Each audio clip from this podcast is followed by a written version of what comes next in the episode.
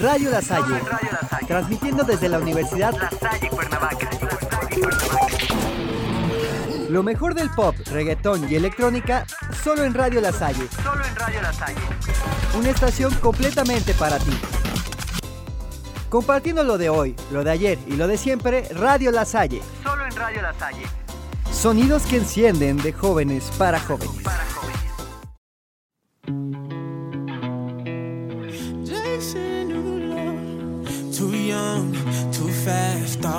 Ready, but my time is bad. Yeah, one life, too much to see.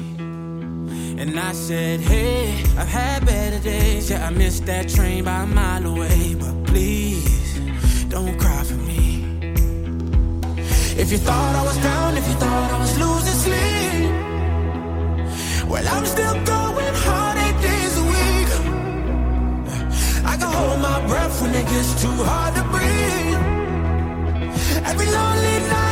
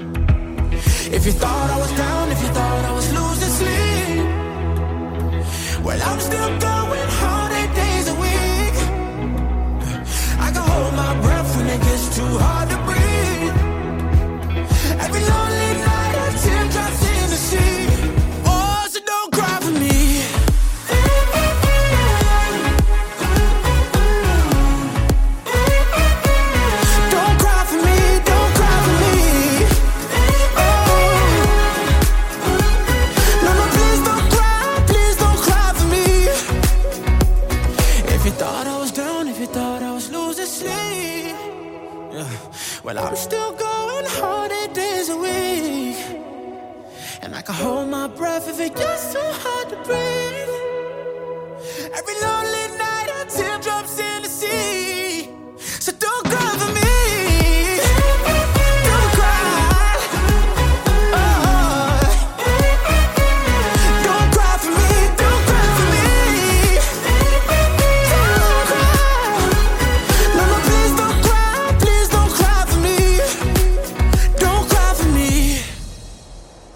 Bienvenidos a The Dark Side Tales. El día de hoy estaremos contando varias historias, así que prepárense, tanto física como mentalmente. Bueno, sin más, empecemos. Lucía estaba súper enamorada de Alberto, un joven muy guapo y de buenos modales. Era alguien que a la mayoría de las chicas les gustaría tener como novio. Y este era el caso de Amanda, la novia de Alberto. Ambos eran felices el uno con el otro, y ya tenían planes de casarse al finalizar los estudios. Por supuesto, esta situación no era del agrado de Lucía, cuyo amor por Alberto se había convertido en obsesión, causando en algunos momentos problemas en la pareja. Debido a sus acosos e insultos hacia Amanda, ellos le insistieron en que los dejara en paz. Incluso el mismo Alberto había sido muy claro con la chica de que él estaba muy enamorado de Amanda y que entre ellos no podía haber nunca nada. Pero esto no detenía a Lucía, que en sus constantes delirios y amenazas. Alberto, tú sabes que yo te amo y soy capaz de hacer cualquier cosa por ti. Por favor, termina tu relación con esa tonta y déjame ser tu novia, dijo Lucía. Llevas meses con esta situación, Lucía. No quiero que vuelvas a llamar a mi novia para amenazarla o tendré que denunciarte. Al decir estas palabras, Lucía rompió en llanto y se alejó de su amor prohibido, envuelta en un mar de lágrimas, dolor y obsesión. Pasaron aproximadamente cuatro meses y la pareja no volvió a saber nada más de Lucía. Se la había tragado la tierra. Sin embargo, los novios viven ya juntos en un apartamento donde son felices. Al cabo de un tiempo, cosas muy raras estaban sucediendo. Amanda se despertaba sudando debido a horribles pesadillas que tenía noche tras noche. Veía sombras que Alberto no podía, escuchaba ruidos y voces infernales. Parecía algo sobrenatural. Su novio no sabía cómo ayudarla, y la relación parecía estar llegando a su final, ya que Amanda era cada vez más violenta. Su rostro y su mirada habían cambiado. Ahora procesaban odio hacia Alberto. No salía de su casa para nada. Estaba día y noche encerrada en su habitación, sin salir ni comer. No sé qué te ha pasado, mi amor, pero sé que no es tu culpa. Algo hace que te comportes así, y yo te voy a ayudar como sea. Alberto le decía estas palabras a su amada, parado fuera de su habitación, ya que él sabía que si entraba, Amanda lo atacaría. Sin embargo, lloraba, mientras miraba por las ranuras de la puerta y observaba a Amanda cómo se revolcaba por el suelo sin dientes ni uñas, y un rostro consumido por la enfermedad que la quejaba. Este rompió su corazón sin saber qué hacer. En ese momento, recibió una llamada de un número que hace mucho tiempo no veía en la pantalla de su celular. No era más que el número de Lucía. Él no lo podía creer, y se preguntaba qué rayos hacía esa chica llamándola ahora después de tanto tiempo. Y justo en ese momento su pregunta tuvo respuesta al contestar. Hola, ¿qué quieres? Hola Alberto, ¿me extrañaste? Llamo para ver cómo va tu relación con Amanda. Bueno, si es que todavía es ella. ¿De qué hablas? ¿Crees que me iba a olvidar tan fácil de ti? Todo este tiempo busqué la forma de herirte donde más te duele. Y esa es tu novia. He leído muchos libros y me brindaron ayuda muchas personas especiales. Logré invocar un demonio, un demonio que consume a Amanda. Lucía colgó la llamada luego de revelar el terrible mal que había hecho. Alberto cayó al suelo, desconsolado mientras que desde la habitación se escuchaban golpes, risas y lamentos. Profanidades de todo tipo saliendo de la boca de su novia, de la cual ya no quedaba nada. En una tarde, tal vez de locura o de amor desmedido, Alberto subió rápidamente las escaleras para llegar donde estaba Amanda. Ya nada le importaba. Derribó la puerta de la habitación, pero al entrar había silencio. Y Amanda no estaba a la vista. Alberto se arrodilló y le pedía perdón a su novia por todo lo que estaba sufriendo. Al levantar la cabeza, ella parecía estar pegada al techo, mirándolo con ojos de odio y desprecio. Después de esto, saltó sobre él, mordiendo su cuello para arrebatarle la vida. Una lágrima corría por la mejilla de Alberto, sabiendo que al morir también moría Amanda. Después de esto le clavó un cuchillo en su pecho para librarla de aquel dolor. Era el fin de aquel bello amor que por culpa de la oposición de Lucía acabó. Mientras tanto, Lucía se encontraba viendo la tele, celebrando que en algún momento su venganza se cumpliría, y Alberto regresaría a ella enamorado, tal vez producto de algún hechizo como parte de su trato con el infierno. Para su sorpresa, algo había salido mal. En los noticieros se daba como noticia de último minuto el descubrimiento de dos cuerpos sin vida en un apartamento, en el cual también parecía haber una figura de estrella rodeada por un círculo, rodeada con sangre, que protegía los cuerpos de la mujer y el hombre encontrados. Lucía entró en pánico. No se suponía que Alberto muriera. Debía llegar a ella cuando Amanda muriera. Todas sus preguntas y dudas quedaron resueltas cuando dos días después escuchó pasos que se acercaban a su puerta. Asomándose por la ventana, su rostro de sorpresa cambió al ver a Alberto y Amanda tocando su puerta.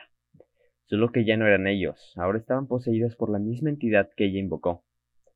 Tal vez Alberto antes de morir quiso vengarse de quien tanto daño le causó al hacer el mismo acto.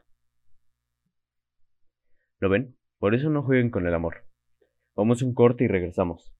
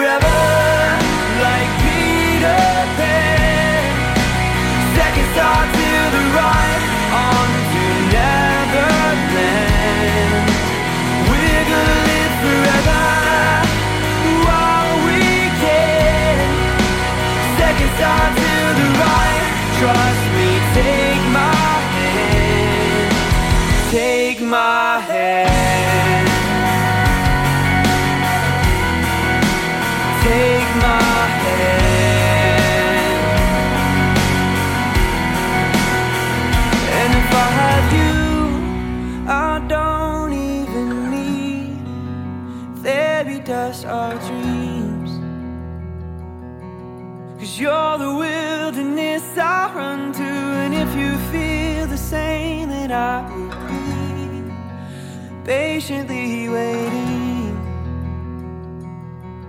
Cause time is obsolete. Cause we're gonna live forever like Peter Pan. Second star to the right, on to Neverland.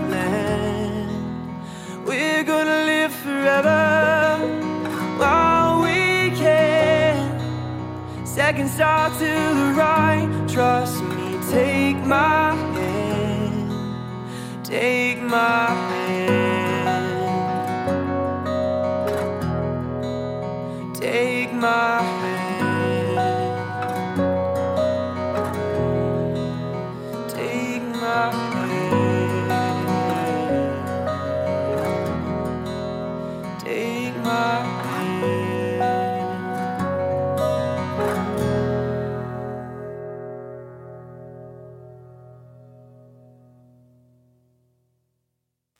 De vuelta, y ahora les contaré una historia un tanto turbia. Vamos allá. Los espejos se reflejan y reflejan la realidad, aunque no nos guste. Eduardo Galeano. Yo era una chica simplona, como cualquiera que ha vivido en el campo. No tenía mucho dinero, pero era una chica educada, con clase y emprendedora. Todos decían que una mujer preparada valía por dos. En mi caso realmente era algo casi literal. Desde que tengo memoria, mi madre me ve como un ser de repudio. Cuando estaba embarazada de mí, era la gemela más problemática. Por mis constantes movimientos en el vientre, terminé ahorcando a mi hermana. Mi madre me replicaba que podía sentir cómo empujaba el cuerpo de mi hermana. Solo lo hacía para hacerme sentir mal. Nací un 30 de octubre a las 23.30 pm. Prematura. Si no me hubieran sacado del vientre, yo terminaría como otro cadáver en el vientre de mi madre. Verdaderamente esa era la intención de ella. Sin embargo, recibí amor de la mujer menos esperada, mi abuela. Ella tenía una obsesión con la fuerza femenina y eso se reflejaba en mí. Yo era todo lo que mi madre no fue. Mi abuela aún golpeaba a mi madre, pero yo no podía hacer nada. Me duele decir esto, ya que esa persona era mi madre, pero era algo que agradaba a mi vista. Ver a la mujer que me somete, sometida. Era un sentimiento de contradicción que adoraba. Hasta que un día, de verdad la mató a golpes. El amanecer era frío, mis huesos dolían. Recordé que mi abuela había dejado a mi madre tirada en el granero. Teniendo consideración de ella, preparó su desayuno y tomó una sábana gruesa de mi cama. De verdad quería hacer las paces con ella, quería reconciliarme, quería sentir su amor. Vomité un par de veces al ver el estado de su cuerpo. En un estado de shock y sin tener control de mis acciones, entré con una cuerda al cuarto de mi abuela. Ya había cumplido la mayoría de edad para ese tiempo, siendo la herencia de mi abuela a nombre mío. Heredé una lúgubre casa grande, y a la vez, la granja se la alquilé a unos vecinos. A pesar de tener todo, a los años sentí soledad proveniente del vacío en mi casa. Decidí adoptar a dos pequeños, una niña entre los siete años y un niño un poco menor. Ellos en el orfanato eran inquietos, rompían todo, se reían de todo, eran lo que yo quería. Pero al llegar a la casa, nada. Un silencio invadió sus bocas. Después de todo es comprensible. Los aparté de sus amigos, de las monjas, y lo único que ellos conocían era el orfanato. Se tardarían un tiempo en acostumbrarse a una casa tan grande y acostumbrarse a mí, claro. Tenía que aceptar que me verían a mí todos los días por el resto de su vida. Sin embargo, era difícil competir contra un reflejo. Mi hija, Gretel, se la pasaba todo el día frente a ese maldito y horrible espejo. Puede que suene tonto, pero sentía que eso se los estaba robando. Gretel se la pasaba cuidando el espejo todo el día y también hablaba con su reflejo. Yo pensaba que era una fase, obviamente. Han pasado dos años desde que adopté a los niños. Está a punto de haber un eclipse y mis niños están emocionados. Ya pasó la fase. Tal y como lo esperaba, el espejo quedó guardado en el ático. Mis niños me tienen una sorpresa. Vendieron mis ojos y me llevaron escaleras arriba. Hay un frío y extraño lugar. Siento algo caliente que quema mi piel, y varios martillazos hacia mi cabeza. Tengo una vista panorámica de mi cuerpo mutilado y consumido por mis niños, para luego ser arrastrado al espejo por un ser parecido a mí. Siento las garras que absorben hasta el último trozo de mi ser dentro de ese lugar. Ahora vivo dentro del espejo sintiendo mi cuerpo podrirse. Arranco los pedazos de mi piel que se van cayendo, mientras veo a mi hermana creando esos demonios que cargan los pedazos de mi cuerpo en su estómago. Puede que haya recuperado su vida, pero se reencontrará conmigo cuando muera, y entonces ajustaremos cuentas, querida hermana. Con cariño, la verdadera. Aisha Elizabeth Johnson. Bueno, cuídense de su reflejo. Vamos a un pequeño corte y volvemos.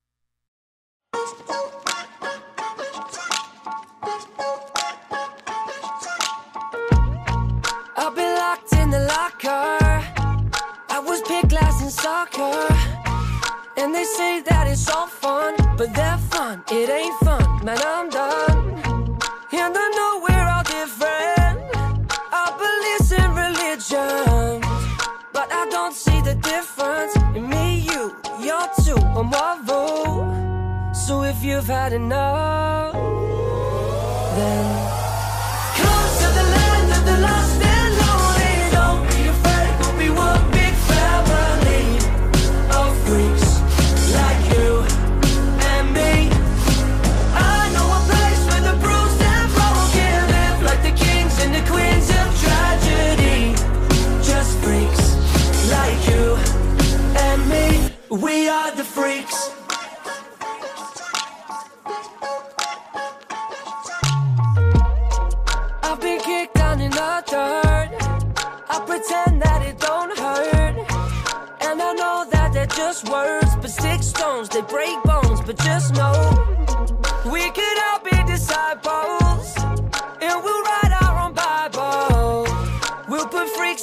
titles. It's me, you, you're two, and Marvel.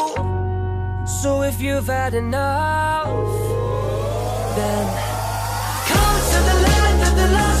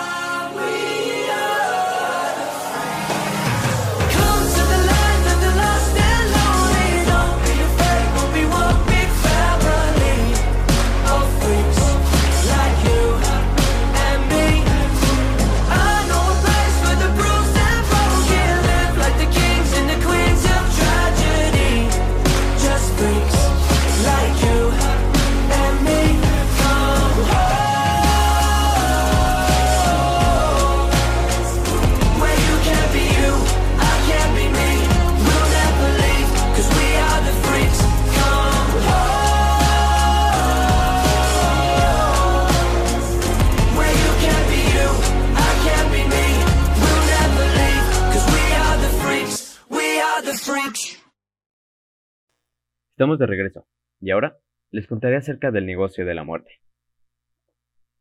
Se encontraba en la plenitud de su vida cuando se mudó a una comunidad pequeña en el campo.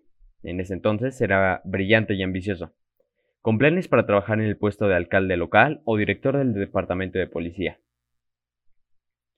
Sucedió en un nuevo día de verano, cuando el viento transportaba una brisa cálida y semillas de diente de león. Estaba sentado en una banca negra desgastada por el tiempo, con una cautivadora flora de hierro forjada adornando los costados. Fue en esa misma banca de la plaza en la que un hombre anciano y encorvado tomó asiento a su lado. Ajustándose sus gafas alineadas débilmente que descansaban sobre el puente de su nariz torcida, el anciano dejó escapar una risita leve y dijo Es una forma de arte, en realidad. Jacobo alzó su cabeza ligeramente hacia la izquierda, y por más peculiar que había sido la afirmación del sujeto, inquirió ¿El qué? Mi trabajo. Soy un comerciante en el negocio de la muerte. Pero no hay muchos que parezcan apreciarlo. Menos de un mes ahí ya estaba conociendo a alguien que tenía pinta de embalsamador. Con la curiosidad asomándose y nada más que hacer ese día, le permitió continuar al anciano. Nunca se lo esperan cuando aparezco, y las despojo de la vida que han nutrido por tanto tiempo. Al principio era un verdadero novato, no hacía más que torcer sus cabezas con mis manos desnudas. Pero conforme pasó el tiempo, recolectó un equipo de herramientas impresionante. Los ojos de Jacobo se ensancharon cuando el anciano dirigió una sonrisa vacía, pero sombría, hacia la parcela de terreno que rodeaba el ayuntamiento de la ciudad. Inclinándose hacia el joven incomodado, como si le estuviera contando un secreto, siguió. Te confesaré algo. Y te prometo que no soy presumiendo, pero soy el mejor del pueblo. Incluso tengo algunos de los especímenes más preciosos. Pregúntale a quien quieras. Si convences a don Roberto, el dueño de la funeraria de por acá, eh, probablemente te deje entrar a su casa, tomar una taza de té y tener una charla amena. Podría ser que el idiota cabeza dura te muestre su colección, a veces he tenido el honor de ponerlas en sus mismísimos ataúdes. Hubo un silencio intranquilo cuando se detuvo para recuperar su aliento, y Jacobo consideró salir corriendo hacia la estación de policía. Pero el anciano interrumpió su propia pausa al señalar, con un dedo encorvado, hacia un campo vacío no muy lejano vacío, excepto por el centro educativo que estaba despachando niños de todas las formas y tamaños, anunciados por una campana de cobre que estaba repiqueteando desde una torre cercana. ¿Alcanzas a mirar? Por Dios, ¿no son unas verdaderas hermosuras? Si pudiera me llevaría una a casa en este preciso momento. De no ser por ese maldito director austero. Pero entonces, mi señora tampoco estaría muy encantada. Al menos no sin haber pedido su consentimiento. Ah, pero si solo pudiera, les daría un nuevo hogar y el amor y los cuidados que se merecen. Dejó escapar un suspiro pesado y jugueteó con algunos botones en sus bolsillos murmurando. Pero me temo que me estoy volviendo demasiado viejo para esto. No me sorprendería si me quiebro la espalda la próxima vez que salga, con todo lo que hay que cortar y enterrar. Sin embargo, por más atemorizado que estaba Jacobo, necesitaba algún tipo de sosiego antes de reportar los crímenes absurdos de quien tan solo parece ser un hombre viejo y débil.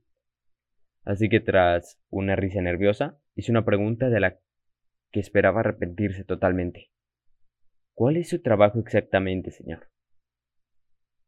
Pues solo soy un florista humilde, desde luego. Ese final no lo viste venir, ¿cierto? Bueno, vamos a otro corte y volvemos.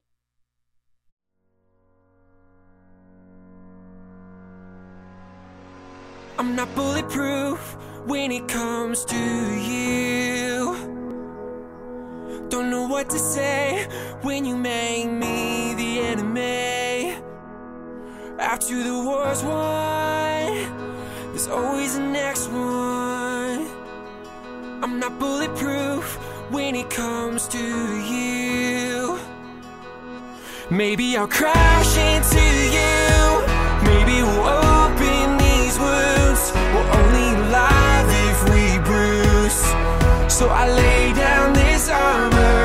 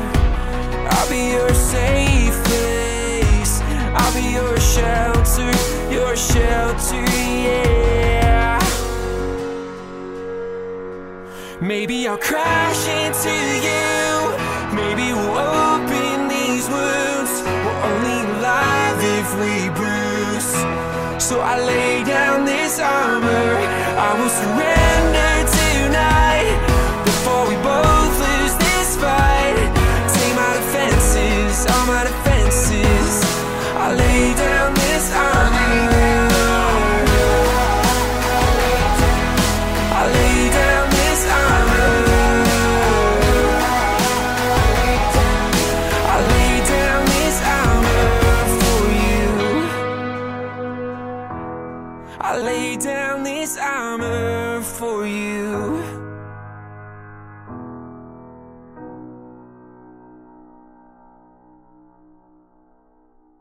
Ahora les contaré una historia con un protagonista chupasangre. Así es, hablo de un vampiro. En este caso, uno sin suerte. El sol había bajado hace tiempo, y él se encontraba en su lugar favorito, en cunclillas sobre el techo de un antiguo edificio. Antes era usado como escuela. Desde allí podía observar bastante bien. La noche se cernía en su punto más profundo, más cercana a la madrugada que al decaer del astro. La calle no estaba transitada, pero no faltaba quien trabajara en jornadas largas, terminando al amanecer. Era la hora perfecta, la desolación de las calles, los oscuros callejones y la imposibilidad de escapatoria prometían éxito en encontrar una posible víctima. Se sentía ansioso, excitado, deliciosamente hambriento. La impaciencia lo animaba con cada segundo que pasaba. Sonrió ante la vista de una silueta acercándose sin prisa, más bien con pereza. Pudo distinguirlo bien a escasos metros de distancia. Era un muchacho. Hizo una pequeña mueca de desagrado ante la desilusión. Generalmente prefería mujeres, pero su apetito demandaba un bocadillo. Hoy no era su día.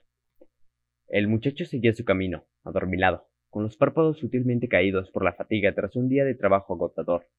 Casi se dormía caminando, hasta que un leve sonido detrás de él, de algo cayendo delicadamente, hizo despertar sus sentidos. Paró su andar y volteó. Frente a él había un hombre de capa y sombrero.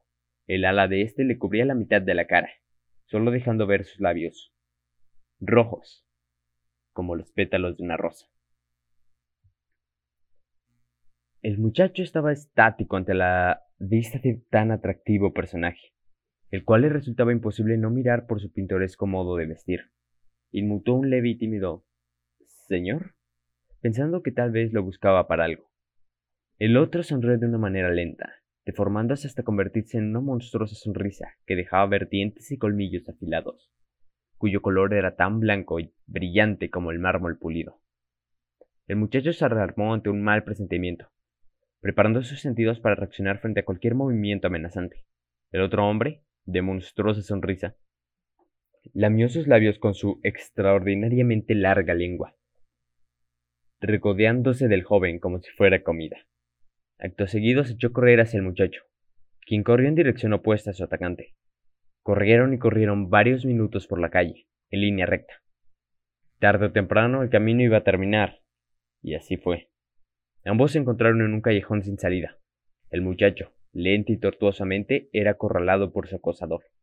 ¿Qué, qué quieres de mí? preguntó aterrado. Tu sangre, fue la simple respuesta. Terminada su frase, veloz como la luz, se trasladó hasta donde se hallaba el muchacho.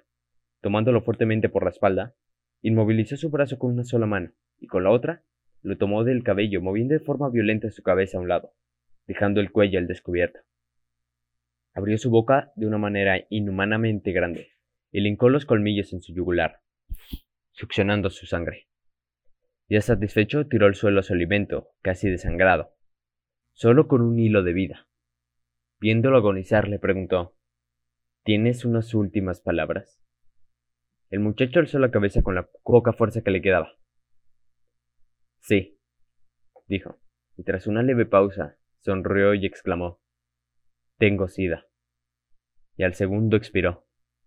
El vampiro, apretando sus puños, conteniendo la ira, miró hacia el cielo mientras gritaba con impotencia. Bien, al parecer sí que le hace honor a su nombre. Los dejo con un corte pequeño y volvemos. There's a girl, but I let her get away. It's all my fault, cause pride got in the way. And I'd be lying I said I was okay. About that girl, the one I let get away. I keep saying no, this can't be the way it was supposed to be. I keep saying no, there's gotta be a way to get you close to me. Now I know you gotta speak up if you want somebody.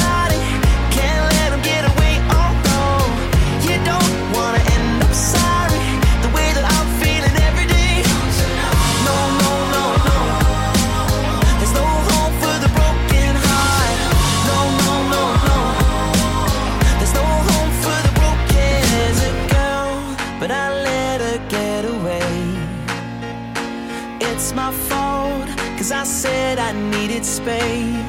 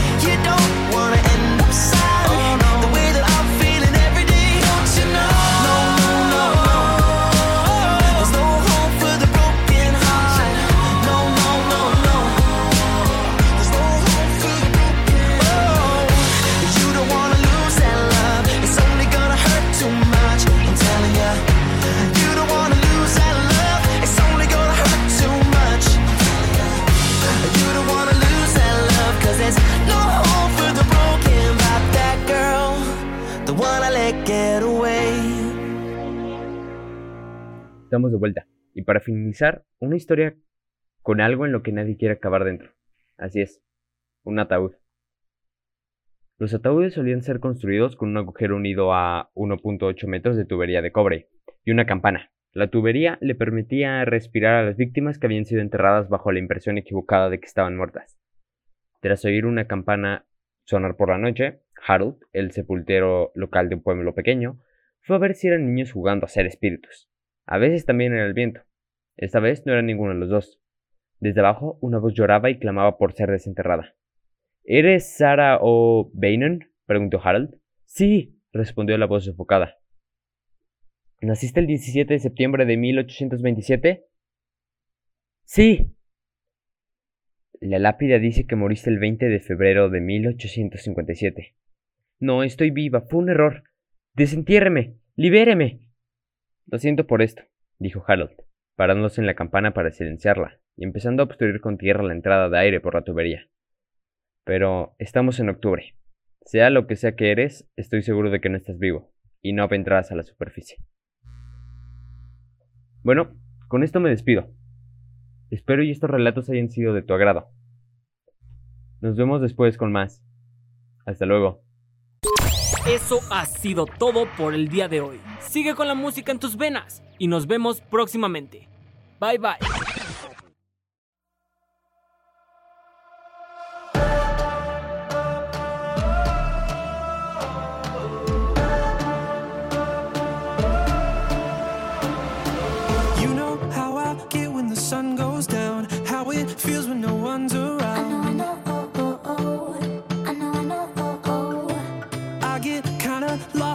Can't see straight. Hate it, but it's just what we take.